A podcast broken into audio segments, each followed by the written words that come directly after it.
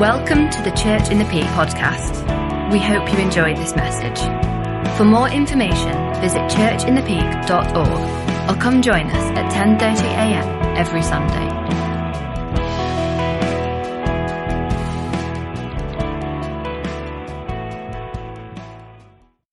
So we are now going to be listening to Brian and Maria Rice sharing their word. I've heard it's quite funny. I've not seen it, so I'm excited to see it.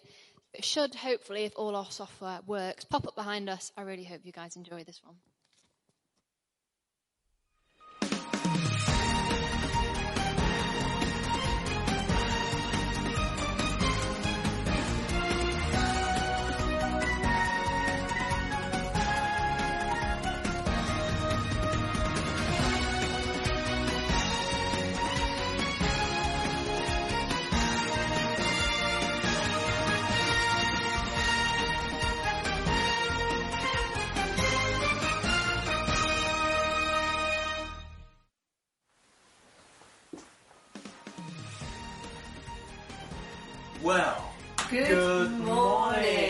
In a jam-packed 15 minutes this morning, we're going to bring you the American music teacher whose talents beautifully captures the mood of the nations as we explore what it means to lament. and we show you how to keep your pets occupied during lockdown and how you and I can find some peace in the storm.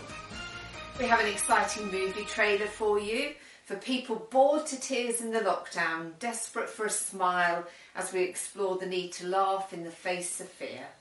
But first, these are, of course, very strange times that we're living in. Um, social media is awash with stuff that we should do to help us stay occupied and to stay sane. Um, Peter helpfully suggested last week that we could learn a new skill, like, uh, I don't know, banjo or taxidermy.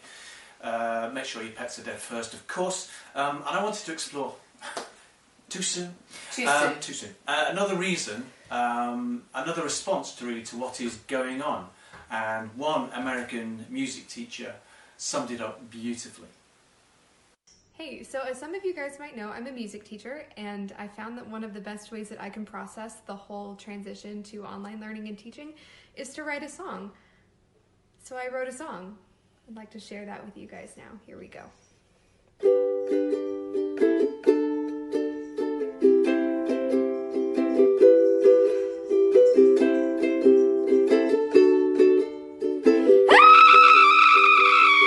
Words often uh, fail us in these times, um, a response that that I've been uh, working on and thinking on over the last sort of five or six weeks or so is this whole Old Testament thing of lamenting. Um, if you're not familiar with that word, and some of you watching today might not be, uh, lament, if you look in the dictionary, is described as um, a passionate expression of grief or sorrow. Um, I'm just aware many people have lost a lot more than just their raison d'etre, their, their purpose. They've been bereaved. Um, just before we started recording this, we spent uh, a minute silence uh, thinking of all those NHS key workers who've died during this pandemic. But all of us, in some ways, have also been bereaved as well. I mean, all the certainties, the hope, and our futures, and all of our plans that, that we had laid out, ready to roll, that almost seemed inevitable, they've been taken away quite suddenly, uh, without warning, and, and that's grief. Um, and that's a natural reaction to a sudden loss, that unexpected. And the good news is that this feeling of loss and bereavement is a perfectly natural response and one that has a solid biblical precedent. I can't be up on the Joe Wicks videos doing a workout, mainly because I am a physical specimen of brilliance anyway. But um, let's roll back. uh, let's roll back just a little bit. So, uh, in the Old Testament, um, it's 586 BC. Uh, Jerusalem, the holy city, has been all but destroyed by an invading army called the Chaldeans. And one of the prophets, uh, a writer called Jeremiah, he wrote this How deserted lies the city, once so full of people. How like a widow is she, who once was great among the nations. She who was once queen amongst the provinces has now become a slave. Bitterly she weeps at night, tears are on her cheeks. Among all her lovers, there is no one to comfort her. All her friends have betrayed her. They have become her enemies. And that image that, that uh, Jeremiah writes about of empty streets so full of people and that reaction of bitter tears is not unsurprising given the situation that they find themselves in a desolate city suddenly destroyed by a war. And to describe what's going on now as a war, I suppose we could. It certainly feels like that. Um, and many people might just kind of recognize that sense of when you see images of empty streets and empty shops and empty parks, um, what, what a sense of loss of bereavement it is. And a real puzzlement about what is happening. Where is God in the middle of all this? Now, as Christians, we know that God is in the restoration business. He takes the broken and the battered and those that feel crushed, and He loves to restore people. Jeremiah carries on his writing in Lamentations when he says this I remember my affliction and my wandering. I remember the bitterness and the gall. And he is he's not holding back. He's not pretending to do a workout, make a cake, learn a language. He just can't do anything. He just says, I well remember them. My soul is downcast within me because he's lost so much. But he's not completely defeated because he says this, Yet this I call to mind, therefore I have hope. Because of the Lord's great love, we are not consumed, for his compassion never fails. They are new every morning. Great is your faithfulness. I say to myself, The Lord is my portion, therefore I will wait for him. He does not hide from the pain. He recognizes that sense of being downcast, but in the midst of all that is hope because the Lord's great love. We are not consumed. So this morning, if you're feeling downcast or crushed, and we all react differently, don't we? We do. So Maria is, is very, very much a glass half full kind of person, and I'm Brian. So you are indeed. I am. Um, but if you're feeling downcast or crushed, please don't push that away or brush that aside as if it's not a fair response. It's okay. You can respond to God this morning simply by offering yourself to Him, acknowledging that this is where you find yourself this morning, and then allow Him to envelope you in His love which does not fail. Be gentle with yourself and allow God to be compassionate to you, to wrap you in his arms like any loving parent would do. Maria. Thanks, Brian. As Brian explored a natural reaction to the extraordinary circumstances that we find ourselves in, it's good news that we can move on from that mourning to joy. But it is a process. To help us, Paul writes some incredibly insightful words in the book of Philippians that is written during his own time of isolation in a prison cell. It's highly unlikely that he was allowed to pop out to the shops for a pint of milk or to take an hour's exercise a day. In fact, the only certainty Paul had over his future was his impending execution which makes his letter to the church in Philippi even more remarkable, as later it became known as the Epistle of Joy.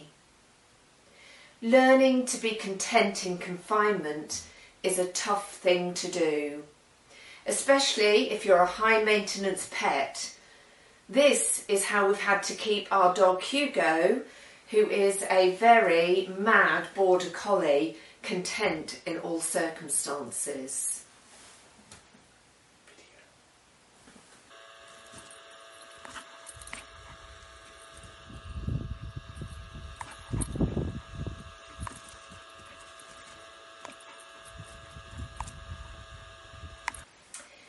In Philippians chapter 4, 11, uh, verses 11 to 13, Paul writes, For I have learned to be content in whatever the circumstances. I know what it is to be in need. I know what it is to have plenty.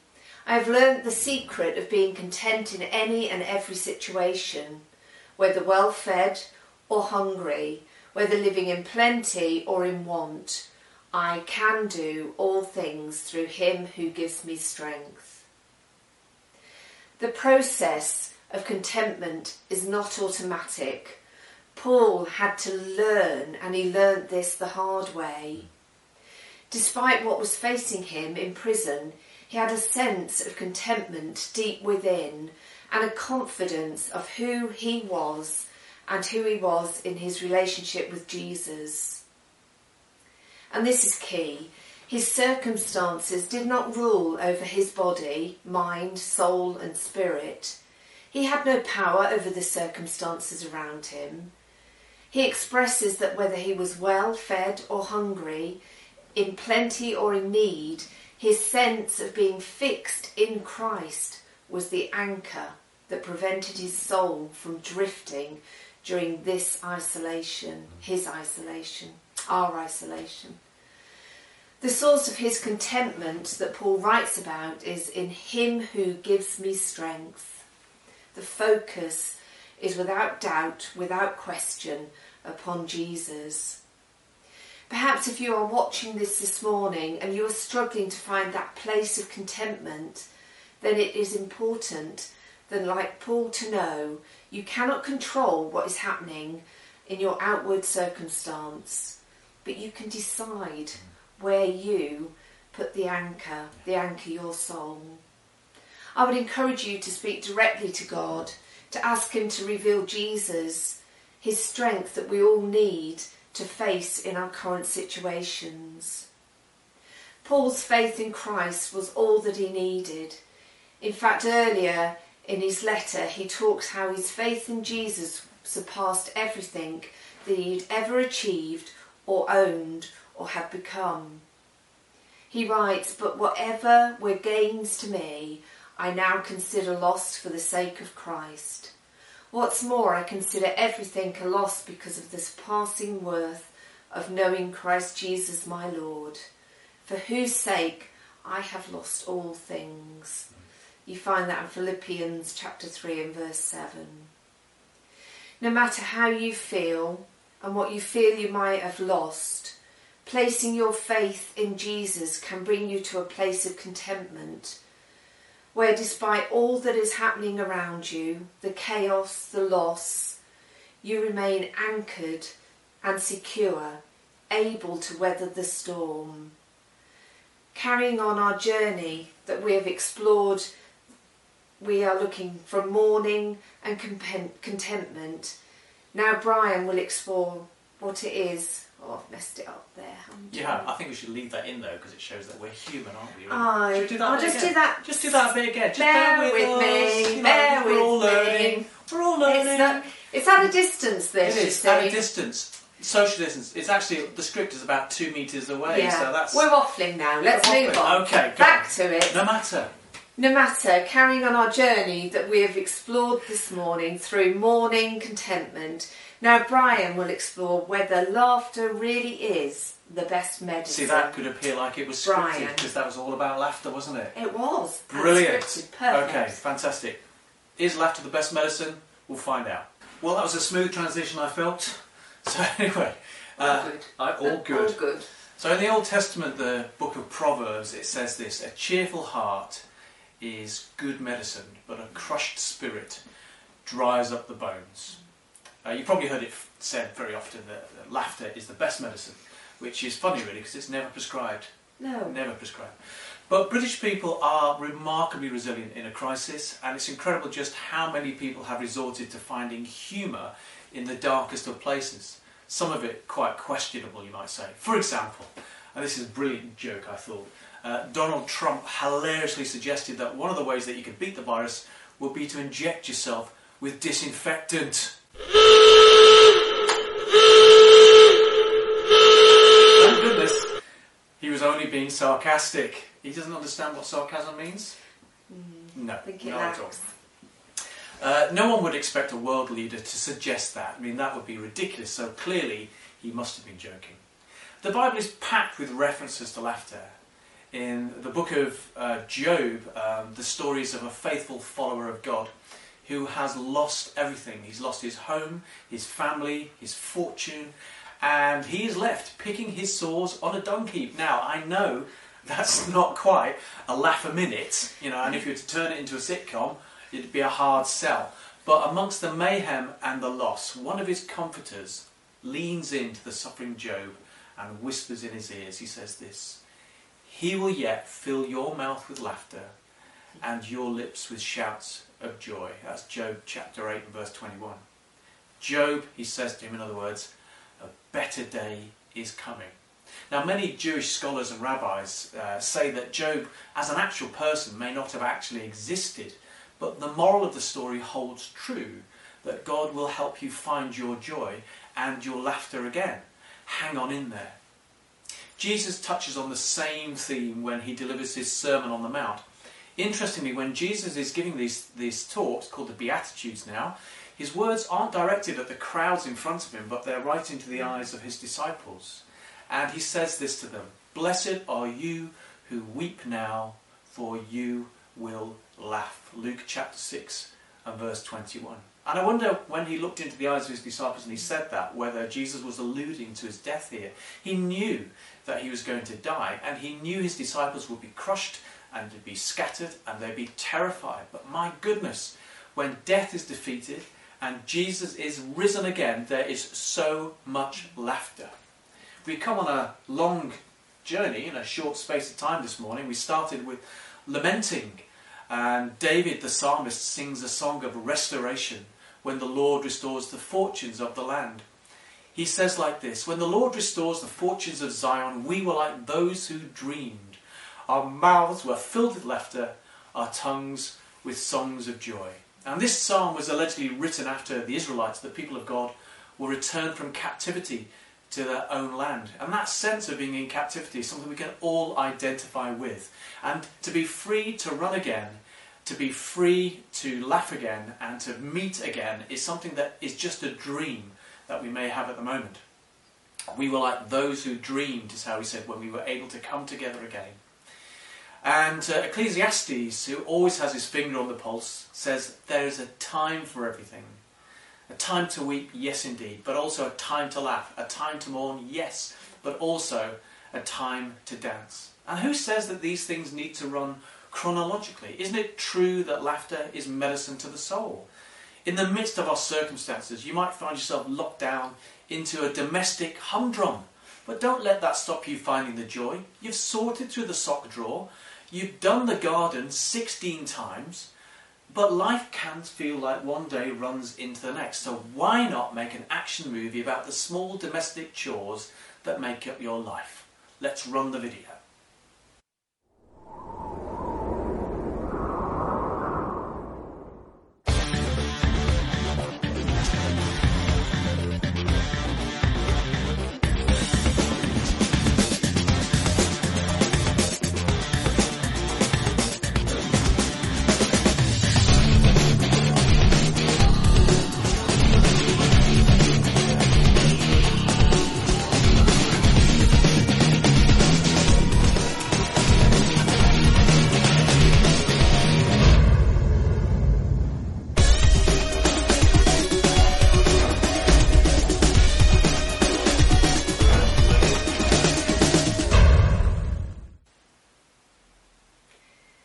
The reality of this morning is that we're all in that same boat.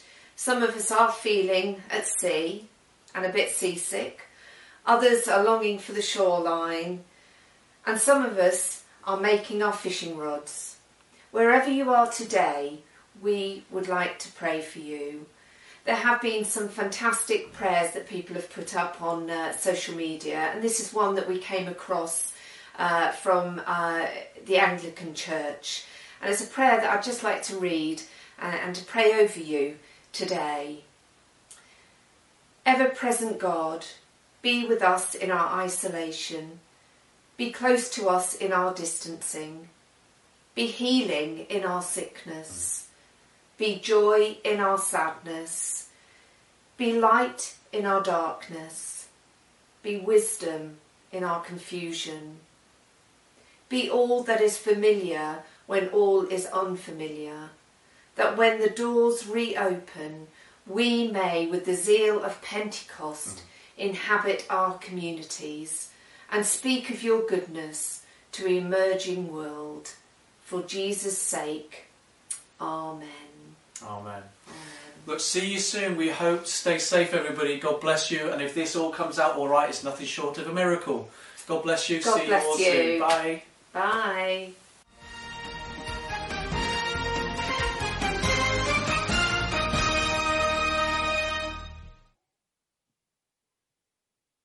Thank you, Brian and Maria, for sharing your thoughts with us as only you can. it was great.